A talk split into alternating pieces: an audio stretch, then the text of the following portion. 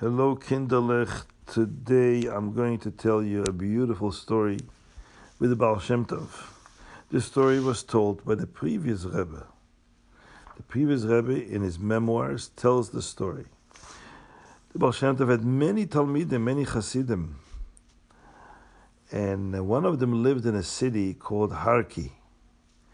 Harki was in Poland, and uh, in Harki, There, there lived many Jews, and one of them, his name was Reb Nissen.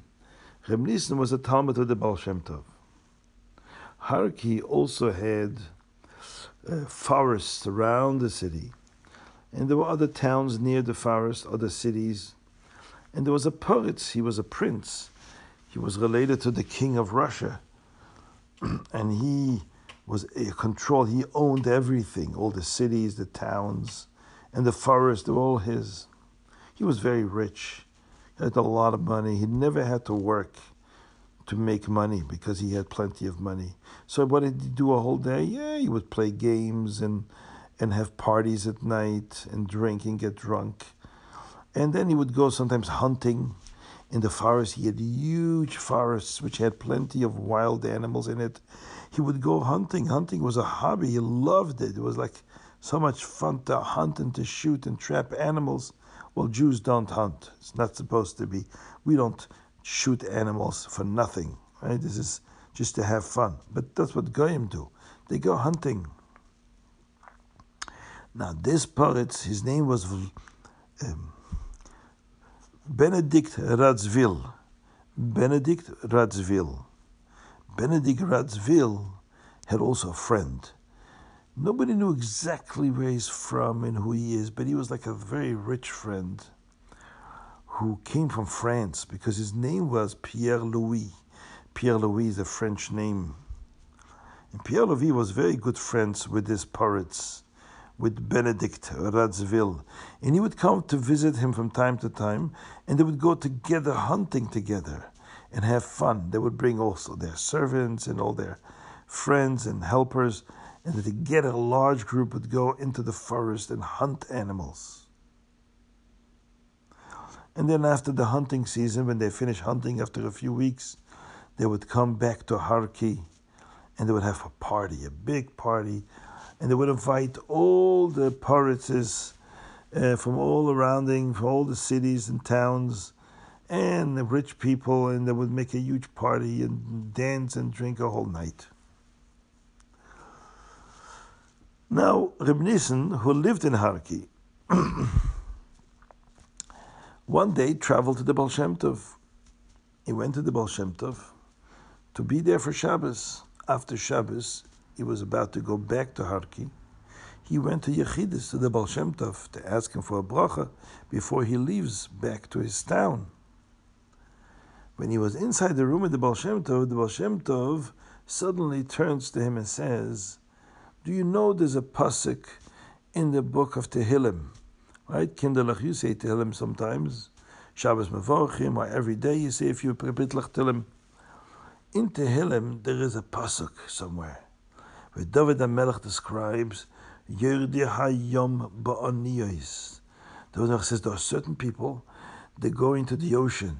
But how do you go into the ocean? You can't just walk into the ocean, you're going to drown. So you go on a boat. So they go down, Yordei HaYam BaOniyos. There are people that go down into the ocean to travel in boats. Oniyos is boats. Oniyah is one boat. Oniyos is many boats. People that go into the ocean, into boats, to travel through the ocean. And the boats protect them from the water. And then David HaMelech continues, there are other people that are Oise Melacha Bemayim Rabim. They do work in the deep, deep waters. You know what David HaMelech is talking about? You know, there are people that go into the water, not in a ship. They go down deep, deep in the water. They swim all the way to the bottom of the ocean, which is a long, long, long trip. To go to the bottom of the ocean, the ocean is very, very deep. But in the bottom of the ocean, you can find some special treasures. You know, they call them oysters with... It's like shells, and inside the shell, is like a very, very beautiful, beautiful stone. It's like a diamond. And it's very expensive. It costs a lot of money. If you can get those oysters and those gems, those special treasures from the ocean, deep inside the ocean, and you bring it up with you, you can sell it for a lot of money and be very rich. Says David the Melech, some people go into the ocean, but they stay on top of the water in a boat. The boat carries you on top of the water, so you don't fall, you don't drown. But then there are people who jump inside and they do, they know how to swim really well, and they go down to the bottom of the ocean and they find these great treasures. Says the Baal Shem Tov, I want you to know that the David HaMelech was not speaking about real boats and real treasures. He was talking about a neshama. The neshama comes down to this world. It's like going into the ocean. Why? What's the connection between the ocean and this world? Well, the ocean can be sometimes very calm and easy to travel on, and sometimes it's very dangerous because the winds start blowing and creating massive waves, waves that can cause the ship to drown, chas v'shalom. So, the ocean can get sometimes very dangerous, and people would drown. But same thing with this world. The neshama comes from a very halika, holy, pure place in Shamayim, very close to Hashem. And then Hashem says, no, you must go down into this world, into your body, and be born as a baby in a family. And there you must do Torah mitzvahs. And this world, Hashem tells the neshama, should know it's not a simple world. It's a world, it's like a wild ocean with big waves. You're always, if you listen to your Yetzirah, you can drown in a world of evil, of bad things. So don't listen to the Yetzirah. Make yourself a boat, a boat that will protect you. What is the boat that protects the neshama from all the bad things in the world? That's Torah and mitzvahs. That's the boat for the neshama. Aniyah means a boat. Aniyah is made out of two words. Ani Yutkei. I am Hashem. Where is Hashem? In Torah and mitzvahs. So when you make Torah mitzvahs, you do Torah mitzvahs, then you're like in a boat, in Aniyah. And you're protected against all the evil from the Yetzirah and from the world around you. But then says the Baal Shem Tov, David HaMelech teaches us, sometimes a Jew must jump out of the boat, go into the ocean, the dangerous ocean, and go all the way down, down, deep, deep, deep in the bottom of the ocean. And what are you going to find there? Neshamas. A neshama that fell down into not such a good place. In fact, he says some neshamas are born in families where they teach them Torah and mitzvahs, and they go to cheder, they go to yeshiva, and they learn, and they grow up to be good yidden, good Jews. They daven and learn and do mitzvahs. But then there are a lot of Jewish people who are neshamas that came into the world that were born in a family that doesn't know about Torah mitzvahs, and they don't teach them any Torah mitzvahs. They grow up just like the goyim. They do what the goyim do, the same thing. They don't know what it means to be Jewish. And sometimes they grow up in non-Jewish communities, in a city where there are no Jews. And these neshamas don't have a boat. They don't have Torah mitzvahs to protect them against the waters, against the evil of the world. So they fall into the water, deep, deep inside the water. So it's those neshamas who are fortunate to be born in a boat, that means in a from Jewish family where they learn Torah and do mitzvahs. You should jump out of the boat and go find these neshamas and bring them up and bring them into the boat. That means you teach them Torah and mitzvahs and make them also good Jewish people. Says the Baal Shem Tov to Reb Nissen, you are one of those neshamas that need to jump out of the boat and find these neshamas that fell very deep into very deep, evil, bad places. Reb Nissen didn't understand why the Baal Shem Tov is telling him this. What's the purpose? What did he mean to tell him? Then the Baal Shem Tov says to him, you know, one of those neshamas that fell deep inside the ocean, that means they're very in a very bad place. they're not doing Torah mitzvahs at all, is a man in your that comes to your city from time to time. His name is Pierre Louis. You know, you've heard of him. He comes hunting with the Poritz, Benedict Radziwiłł. That's his best friend. That guy, Pierre Louis, is actually Jewish. And Reb Nissen says, he's Jewish? He doesn't look Jewish. He acts like a goy. He dresses like goyim. He looks like the goyim, and he parties all night like the goyim. He's, he doesn't sound Jewish. The person said, no, no, he's a Jew. His real name is Pesach Tzvi, and he's a Levi. He comes from Shevet Levi. When he was born, his mother gave him a bris. But then when he got older, his father didn't want to do Torah mitzvah, so his father raised him like a goy. And he became rich. But he lived a life like a goy, no Torah, no mitzvahs, nothing. He became best friends with this, Vlad, with this uh, Benedict Radziwiłł, and they go hunting and partying a whole day. He eats treif and everything is, is not keeping Torah mitzvahs. So you must find a way to save his neshama and bring it into the boat, bring it into Torah mitzvahs. And then the Baal Shem Tov hands Reb Nissen an envelope, a sealed envelope. He says, listen, this envelope you keep sealed, closed, don't open it up, until one day you'll hear that the Poritz is coming to town after a hunting season, and Pierre Louis will also come, and all their helpers and servants will also come from the hunting trip in the forests, and they'll come to the town to celebrate and to have parties.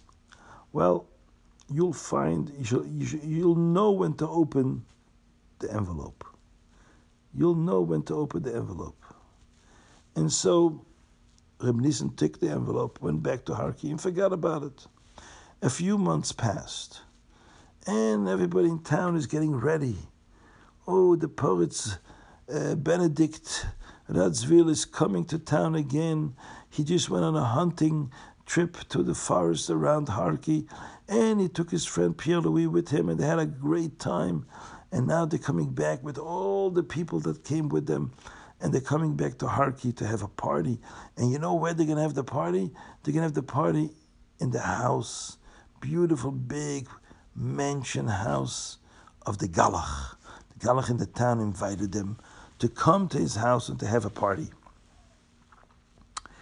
But something terrible happened as the Poritz Benedict was crossing the threshold. He was going into the house of the Galach.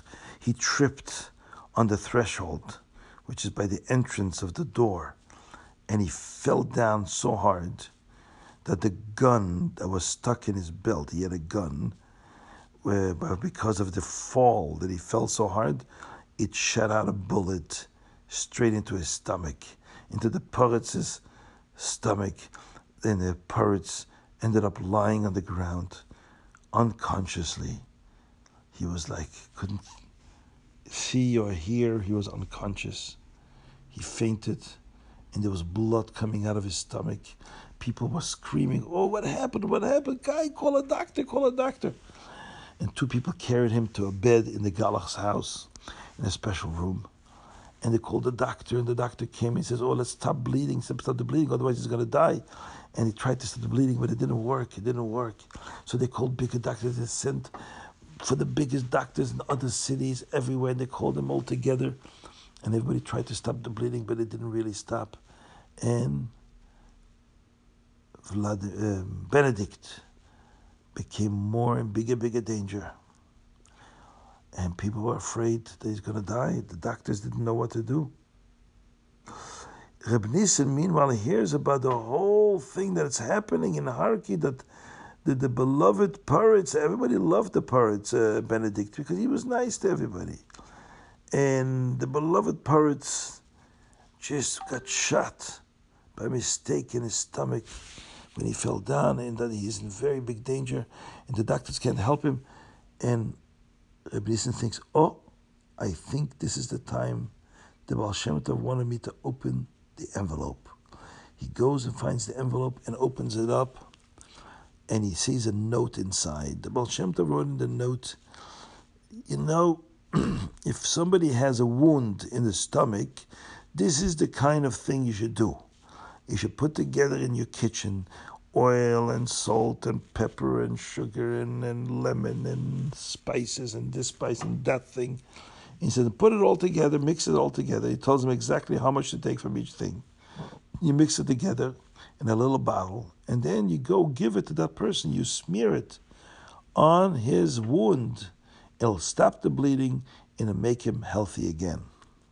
That's what it says in the note. It doesn't say the name of the Poritz or anything. She said, just you should know that if somebody has this type of wound, this is a good thing to put on.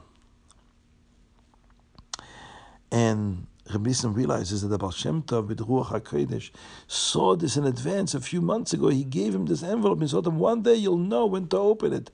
And the Baal Shem Tov foresaw, he saw in advance that this is going to happen. And in the end of the note, the Baal Shem Tov adds, and remember Pierre Louis, you got to find him and, and make sure that you help him become a good Jew where he learns and davens the Torah and mitzvahs. Reb Nissen immediately went inside his kitchen and he found the oil and he found the sugar and the salt and the this and that. He mixed it all together and ran to the house of the Galach. When he knocked on the door, Pierre Louis opened up the door and he looked at this Jew. Reb Nissen had a, a big beard and payas and a big yarmulke on his head. He says, what are you doing here? We, we, don't you know the Poritz is dying and you're coming and bothering us? Go back to the Jewish people. Leave them, leave them alone. Leave us alone. And he says, no, no, no. I have a medicine that can cure the Poritz. And Pierre Louis says, what are you making a joke? You're not a doctor. You're just a little Jew with, with a beard and payas. What do you know about medicine? We have the biggest doctors here that can't help him. So stop making us crazy and stop making jokes here. Just go away and, and let's close the door. But as soon as the Pierre Louis was about to close the door, the doctor that was inside the room overheard the voice of Reb Nissen. And the Reb Nissen was saying that he has a cure for the Poritz. So he said, oh, hey, hey, call him in, call him in. What can we lose? I don't know what to do. Nobody knows what to do. Maybe he has something. Who knows? And Reb Nissen said, okay, guys, let me go over to the to, to the Poritz in his bed. And he took the, the bottle and started putting on the stomach, on the belly of the Poritz, where the wound was, the, the mixture that he put together in his kitchen. And then he gave a little bit in his mouth. And within an hour, to everybody's amazement, the blood stopped coming out. And the Poritz felt better. He woke up. He became conscious again. And he started talking. He's feeling better and better. And within a few hours, he was already sitting up in his bed. And the next day, he actually was able to walk around. Everybody watched this incredible miracle. And people asked him, so how did you do this? Uh, well, how did you know about this rest, about this medicine? He said, it's not my medicine. It's from my Rebbe, the Baal Shem Tov, who a few months ago gave me that note and said, one day you should open it up because you'll need it. Wow, everybody was like, woo, wow. As such a tzaddik, he knows everything in advance. He saw Beruach HaKodesh that this whole thing will happen. And he says, yeah, yeah. And the Poritz asked him, can I pay you for all this? You saved my life. And Reb Nissen said, like the Baal Shem Tov told him, not to take any money. Baal Shem Tov told him, if the Poritz wants to pay him, he should say to the Poritz, no, no, I can't take any money. The only thing I want from you to be nice to the Jewish people that live in your towns and give them work so they should have money to live. That's all, but I don't want any money. And Pierre Louis was standing on the side and watching, and he can't believe his eyes. He just saw a miracle. And he heard the story of this rabbi. Finally, Reb Nissen found this is the, the right time. He went over to Pierre Louis. He says, I need to talk to you privately, alone, when nobody's around. Let's go to the side room. And Reb Nissen went to Pierre Louis. He says to Pierre Louis, listen, the same holy Rebbe that I have, the Baal Shem Tov, who gave me this note with this recipe for this, for this medicine, for this Poritz. He's also the Rebbe that told me that I should tell you that you are actually a Jew and your name is Pesach Tzvi, and that it's about time that you become more Jewish, that you start doing mitzvahs and Torah and do tshuva. Pierre Louis was listening. He was like, ah, oh, I can't believe it. This is like such a tzaddik. He knows everything. And Reb Nissen left, left the house. The Poritz became healthy and well. He recovered. And meanwhile, Pierre Louis, you could see on his face that he's very, very, very excited. He doesn't know what to do. And the next day, he finds the house of Reb Nissen and he knocks on his door. Says to him, listen, you spoke to me yesterday and you told me these amazing things, and I saw these amazing things that you did for the Poritz. I realized that Baal Shem Tov is a very holy, holy person. And suddenly I feel a desire that I want to be more Jewish. I want you to help me and teach me. I spoke to my good friend, the Poritz, Benedict, and I told him what you told me. And he said to me, don't worry, I should go and take money and learn, and so I can live with the money and then learn and study Torah and do what I need to do. And Reb Nissen started learning with, with Pierre Louis, who became now Pesach Tzvi. And they studied until Pesach Tzvi became very knowledgeable in Torah and became a full Baal Tshuva.